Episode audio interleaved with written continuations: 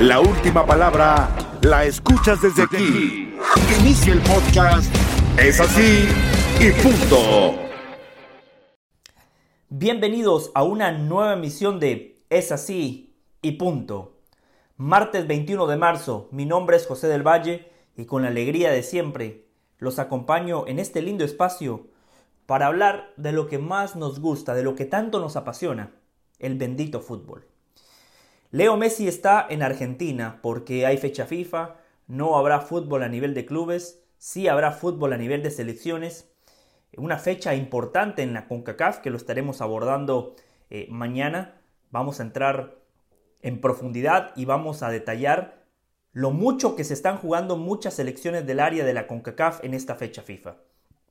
Pero queríamos arrancar la emisión de hoy hablando de Leo Messi, porque el fin de semana, luego de la derrota 2-0 del Paris Saint-Germain ante el Rennes, Messi fue abucheado. Messi y el resto del equipo, pero particularmente Messi. Hoy, en Argentina, Messi es ovacionado. El contraste no podía ser mayor. Déjenme explicar por qué los abucheos a Messi en París son entendibles y bien fundamentados. El aficionado del Paris Saint-Germain sabe que Messi quizás es el mejor en la historia del fútbol. El aficionado del Paris Saint-Germain no es bobo, no es tonto, no mastica vidrio y no discute la calidad de Messi. ¿Se acuerdan cómo se emocionaron cuando el PSG fichó a Messi? Porque ellos sabían que su equipo estaba fichando al mejor futbolista del planeta, a un jugador distinto, desequilibrante, a un tipo que puede marcar la diferencia y que los podía llevar a la tierra prometida, a ganar esa Champions que se le ha negado al Paris Saint-Germain en la última década. El aficionado del Paris Saint-Germain quiere ver al Messi del Barcelona y al Messi de los últimos años con la selección de Argentina, pero con la camiseta del Paris Saint-Germain. El aficionado del PSG dice, a ver, yo quiero ese futbolista en mi equipo. Ese tipo que por sí solo puede ser el diferenciador en un partido clave, en un partido difícil. 2 años consecutivos y el Paris Saint-Germain ha fracasado en la Champions. El Paris Saint-Germain no nada más ha fracasado, se ha ido de la competencia bien temprano en la ronda de octavos de final. El año pasado contra el Real Madrid y este año contra el Bayern Múnich. Y lamentablemente para los intereses de Messi, de los 3 monstruos de arriba, Messi, Mbappé y Neymar, el que peor sale, el más perjudicado o el más señalado en estas debacles en Champions, tiene que ser Messi. En la eliminación del año pasado contra el Real Madrid, Neymar venía saliendo de una lesión, jugó 10 minutos en el partido de ida y jugó el partido completo. Messi jugó los 180 minutos. Este año contra el Bayern Múnich, Neymar se perdió el partido de vuelta por lesión.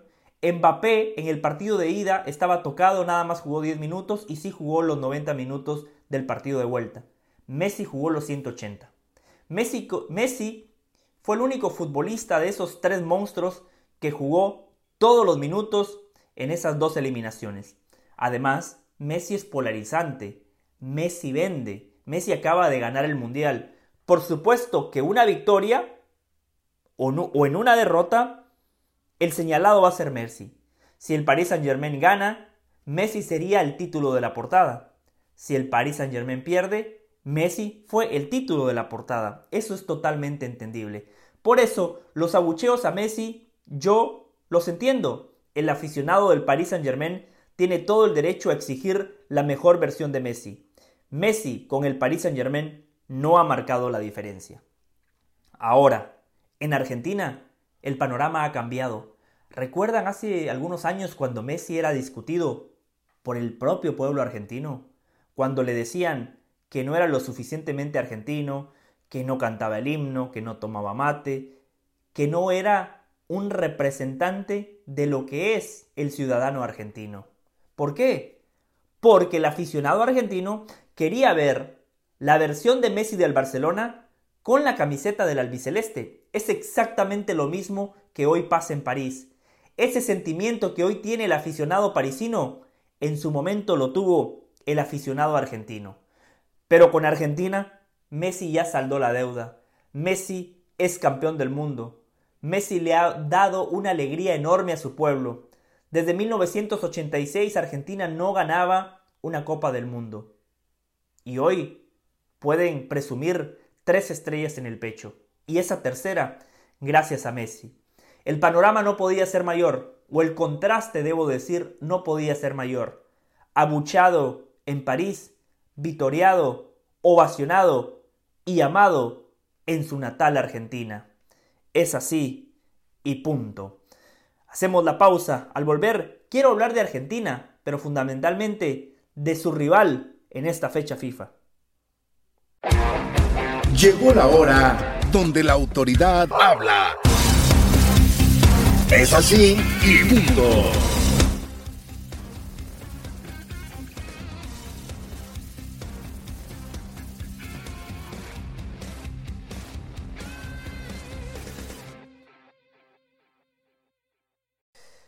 Seguimos en Es así y punto.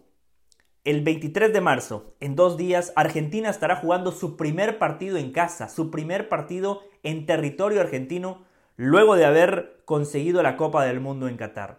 Se espera que sea una fiesta mágica, monumental, una fiesta que va a perdurar en el tiempo, donde Leo Messi será el centro de todas las miradas. Messi va a acaparar los reflectores, las cámaras, los focos. Messi regresa a su país natal con la Copa del Mundo, una copa que Argentina no ganaba desde 1986. Messi y sus compañeros ya tienen un lugar en la historia porque ganaron el trofeo más preciado que tiene el mundo del fútbol. El Dibu Martínez seguramente será otro de los grandes protagonistas de la noche. Enzo Fernández, De Paul, McAllister, Otamendi, algunos de los héroes de Argentina en el pasado mundial. El pueblo argentino sufrió tanto que tiene todo el derecho de celebrar, y seguramente lo harán al máximo el próximo 23 de marzo. Pero quiero hablar del rival de Argentina. ¿Ustedes alguna vez, no sé, para amenizar una fiesta, para celebrar a sus hijos, contrataron a un payaso o a un bufón? Bueno, el rival de Argentina es justamente eso, va a ser un payaso o un bufón. Va para amenizarle la fiesta al albiceleste, va para que se diviertan con ellos. Sí, hablo de la Selección Nacional de Panamá. Panamá será el rival de Argentina. Panamá el próximo 28 de marzo juega ante Costa Rica, un partido clave, un partido importante, porque Panamá, si gana o empata, clasifica al Final Four de la CONCACAF Nations League. Si pierde, Costa Rica estaría ocupando esa plaza entre los mejores 4 de la CONCACAF. Christensen, el técnico de Panamá, tomó la decisión que para el partido contra Argentina vaya la selección sub-20 de Panamá, porque él entiende que el partido clave, trascendental e importante es contra Costa Rica. Más allá de que enfrentar a la selección campeona del mundo viste, te da una vitrina, te da estatus, pero claro, yo entiendo la decisión de Christensen. Por supuesto que el partido más importante es el de Costa Rica y no el de Argentina. El de Argentina es un amistoso. Pero hay algo que hay que cuidar. Hay que cuidar el nombre.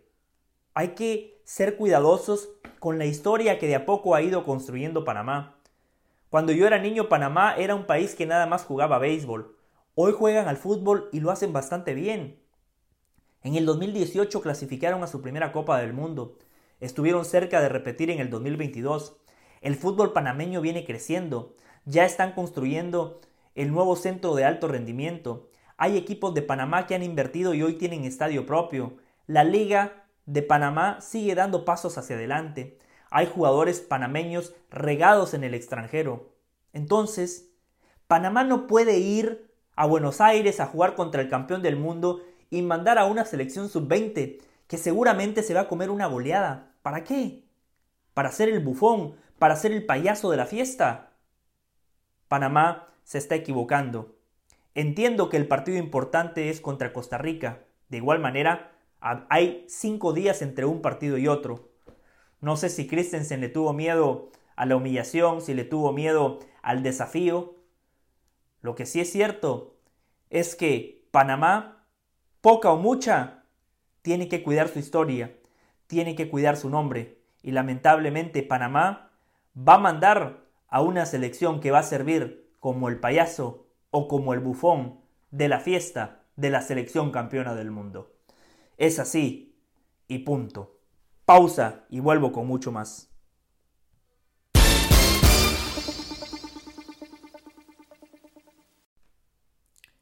Es fecha FIFA.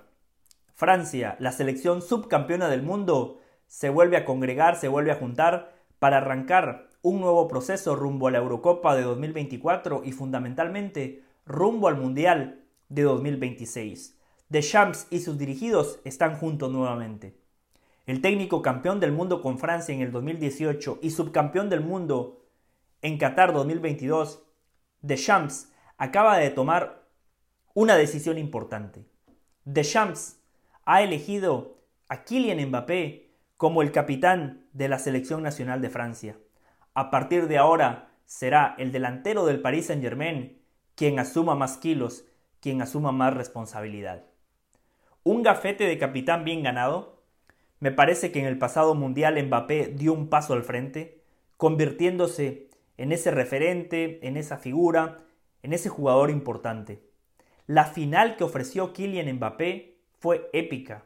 Él solo mantuvo a Francia en la pelea, o mejor dicho, él solito metió a Francia en la pelea y después mantuvo a Francia en la pelea, marcando 3 goles en 120 minutos de juego y marcando su penal en la tanda de definición por la vía del manchón penal. 4 goles marcó Kylian Mbappé en la final de Qatar 2022. Obviamente se ganó ser elegido como el capitán de la selección.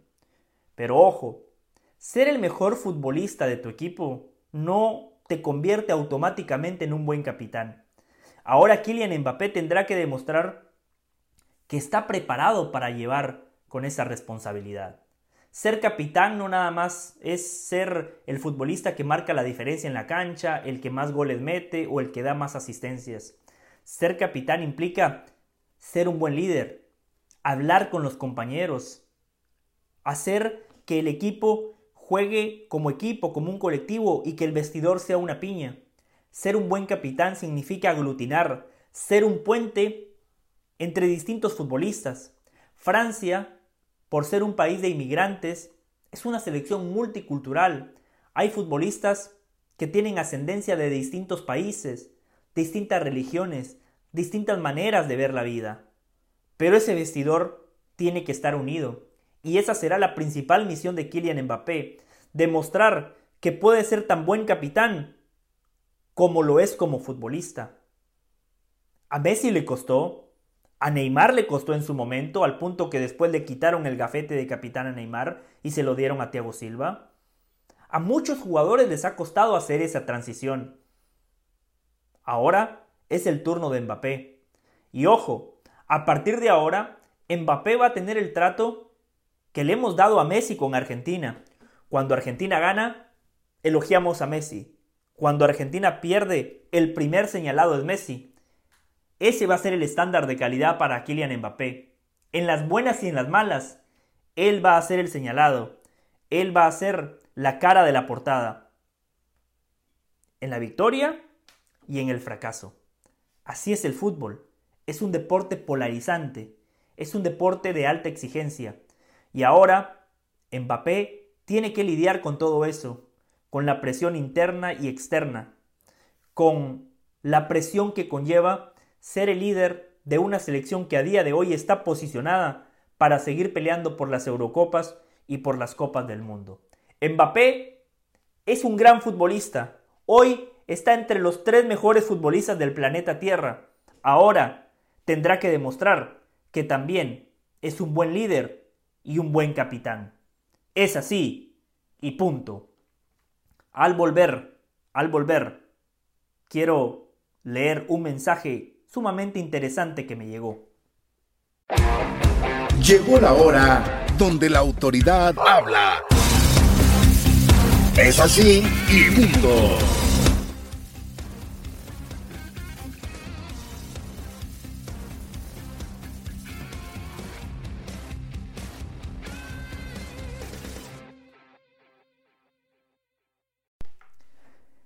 Esto es así y punto.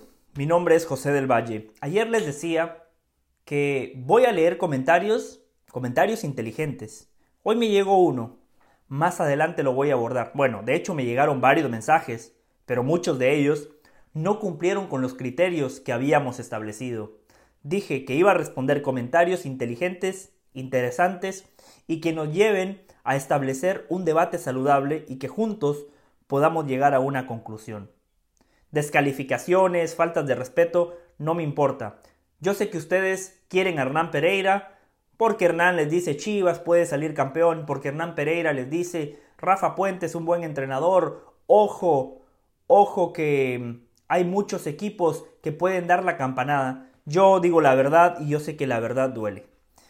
Quiero hablar ahora de Alexis Vega, pero no quiero hablar de lo que pasó en el Clásico. Quiero hablar de lo que pasó después del Clásico. Lamentablemente, hay futbolistas que necesitan ser asesorados. Previo al partido, Chivas América, le preguntaron a Alexis Vega si él jugaría para el América. Y dijo que él no le ve nada de malo. No veo nada de malo jugar para el América y que él lo haría en caso de que no le llegaran otras ofertas. Alexis Vega tiene razón. El fútbol es una industria, él es un profesional, hoy juega para Chivas, se debe a las Chivas, pero si el día de mañana le llega una oferta del América, desde lo económico buena, desde lo deportivo buena para él, tiene todo el derecho de aceptarla. Yo estoy de acuerdo con Alexis Vega, pero es una declaración innecesaria. Allí es cuando el futbolista tiene que ser un poquito más inteligente y entender los tiempos. Hoy Alexis Vega es el futbolista mejor pagado de Chivas. Alexis Vega es el referente, es la estrellita del equipo. Alexis Vega hoy es uno de los consentidos de la afición. Entonces, más allá de que él es un profesional, es una declaración que pudo haber evitado. Pudo haber dicho, en este momento yo soy futbolista de Chivas, me debo a Chivas, mi compromiso está con Chivas, y solo pienso en Chivas y en el Clásico contra el América. Una declaración así, genérica, y así evita todo tipo de polémicas.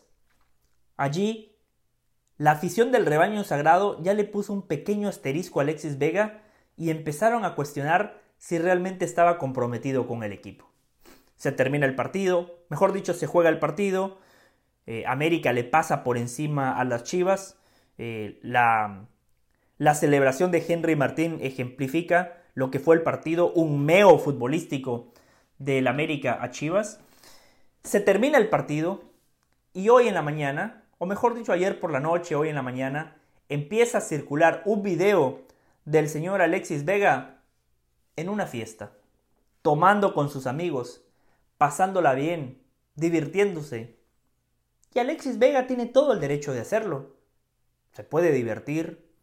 Puede pasarla bien con sus amigos, es fecha FIFA, viene saliendo de una lesión, el jugador tiene derecho a distraerse, a juntarse con los suyos en su tiempo libre. Pero vuelvo a repetir, allí es cuando al jugador le hace falta ser un poquito inteligente y tener tacto. Venís de un Clásico donde declaraste que jugarías para el acérrimo rival. Desde lo deportivo no te fue bien. Te pasaron por encima, el aficionado está herido, está dolido y Alexis Valle organiza esta fiesta. De igual manera, hay que señalar a los mala leche. Supuestamente Alexis Vega está con sus amigos y son sus propios amigos quienes lo terminan filmando, quienes le terminan haciendo este video y después esos amigos mala leche lo publican en redes sociales. El jugador tiene que ser inteligente para declarar, para tomar decisiones y para ver con qué personas se rodea. Ojo con los amigos. Hay amigos genuinos, sinceros, que te tiran buena onda y que quieren lo mejor para vos. Hay otros, mala leche, interesados, que nada más quieren hacerte daño. Alexis Vega es víctima, pero también él termina propiciando este incidente. Alexis Vega tiene que ser maduro a la hora de declarar, porque cuando sos el mejor pagado de una institución, cuando sos el referente y sos el mejor futbolista de ese equipo, las expectativas cambian.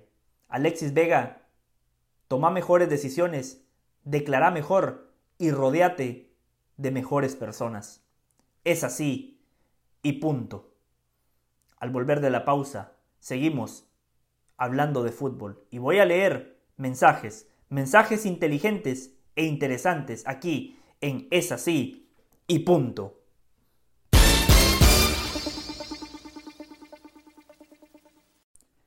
Estamos de regreso en Es Así y Punto. Si usted me quiere enviar sus comentarios, lo puede hacer en @delvalle_ESPN, @delvalle_ESPN. Ayer establecimos los parámetros. A mí no me gusta leer mensajes nada más por leer, por llenar tiempo y por extender la duración de un contenido. A mí me gusta leer mensajes inteligentes, mensajes importantes, preguntas que nos lleven a pensar y que nos permitan hacer un análisis exhaustivo de un tema y después sacar una conclusión.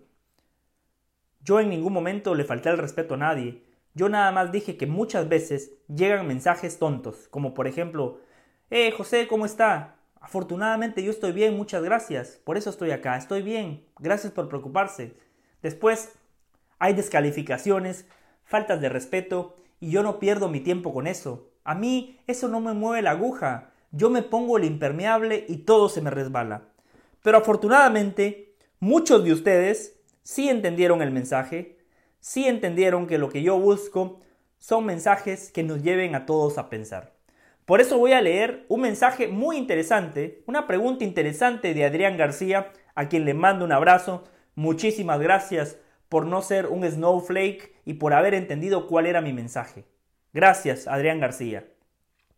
¿Qué tal, José? ¿Conduces bien el programa? No se detenga por los negativos. Gracias, Adrián. Nunca me detengo. Los negativos, reitero, no me mueven la aguja. No tienen ninguna repercusión en mi estado de ánimo.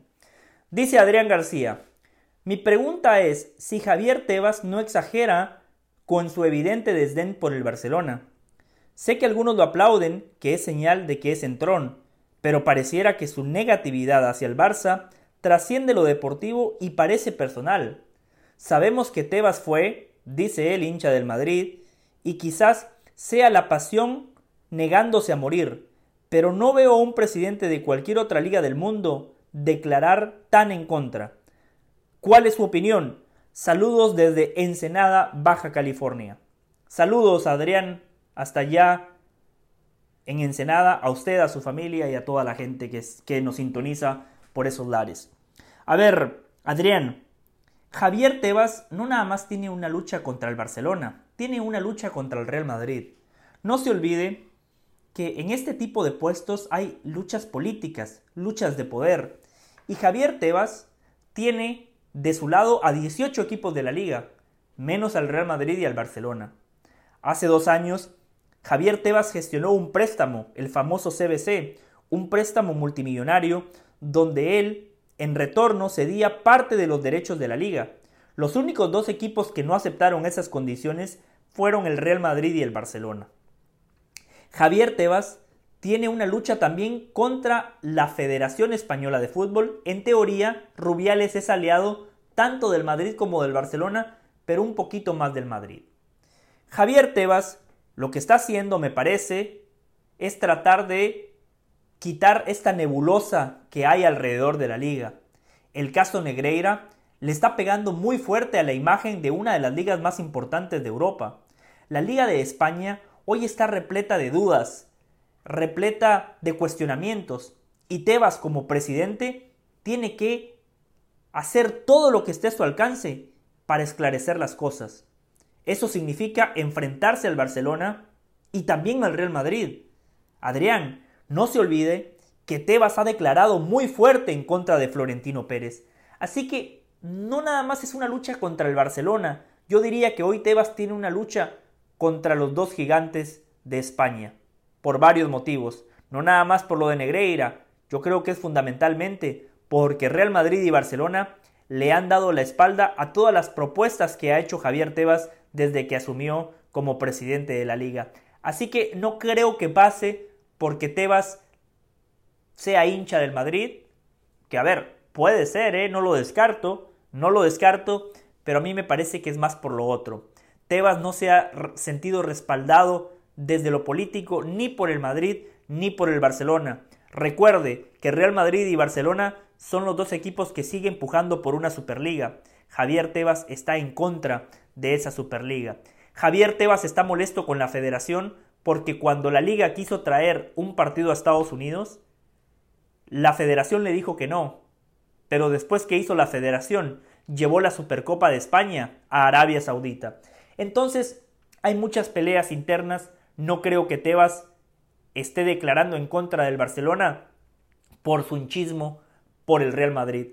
Muchísimas gracias, Adrián, por su mensaje. Si ustedes tienen mensajes como el de Adrián, inteligentes, preguntas puntuales, preguntas de fútbol, me las pueden enviar en @delvalle_ESPN, @delvalle_ESPN. Estoy disponible en Twitter y en Instagram. Hacemos la pausa y regresamos para abrochar la emisión de hoy.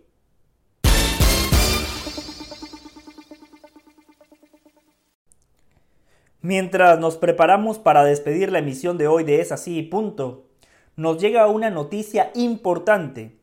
La Corte en Barcelona ha negado la petición del Barcelona, una petición de apelación, por lo cual el contrato de Gavi no fue aceptado. El futbolista del Barcelona con el dorsal número 6 tendrá que regresar a su antiguo contrato, al de un futbolista filial.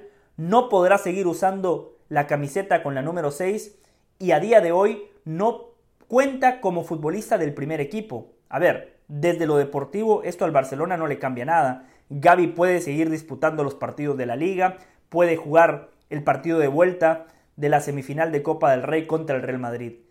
Pero de cara al futuro, esta decisión sí tiene un impacto importante, porque Gavi, al regresar a su contrato como futbolista filial, este verano queda en libertad. Este verano Gavi puede negociar con cualquier equipo a costo cero. El Barcelona va a seguir apelando, el Barcelona va a llevar este caso hasta la última instancia porque Gavi es un activo muy importante. Estamos hablando de que hoy Gavi puede valer entre 80 y 100 millones de euros. Si el Barcelona no encuentra la vía legal para inscribirlo en el primer equipo, reitero, Gavi puede negociar de manera gratis con cualquier equipo en este verano. El Barcelona se desprendería de uno de sus mejores futbolistas, presente y futuro, y encima estaría perdiendo cerca de 100 millones de euros. La situación del Barcelona es crítica. Tienen que reducir la masa salarial en 200 millones de euros. No han podido inscribir a Gavi y se les viene otro verano complicado. Vamos a estar atentos a lo que pase en el caso Gavi porque, reitero, el Barcelona va a seguir apelando, va a llevar el caso a las últimas instancias. Una lástima, porque el Barcelona, hay que decirlo muy claro, ha revertido la situación. El Barcelona en las competiciones domésticas ha sido el gran protagonista de España. Le ganó la Supercopa al Madrid, prácticamente se ha abrochado la Liga y en la Copa del Rey tiene una ventaja importante. Una pena que todo esto esté siendo manchado por los malos manejos de la directiva del Barça. 7 millones de euros en pagos a Negreira durante 18 años, el no control de la masa salarial, negocios muy mal hechos, despilfarro de dinero, y hoy el club está pagando las consecuencias. Ojalá y el Barcelona pueda corregir y pueda encontrarle la vuelta al caso Gavi, porque estamos hablando de un futbolista que marca la diferencia. A mí Gavi me encanta, sabe con la pelota, se tira al piso, se barre, si tiene que trabar de cabeza lo hace como el otro día, un jugador que lo tiene todo, sumamente completo. El Barcelona no se puede dar el lujo de que una de las joyas de su cantera salga gratis y desde lo deportivo, que uno de sus futbolistas más importantes no siga más en el primer equipo. Es así y punto. Muchísimas gracias por la sintonía. Mañana vamos a hablar en detalle de los partidos importantes de la CONCACAF Nations League, porque muchas selecciones se juegan algo más que 3 puntos. Se juegan clasificación a Copa Oro, clasificación a la Liga A, lo que significa estar en carrera para clasificar a la Copa América de 2024.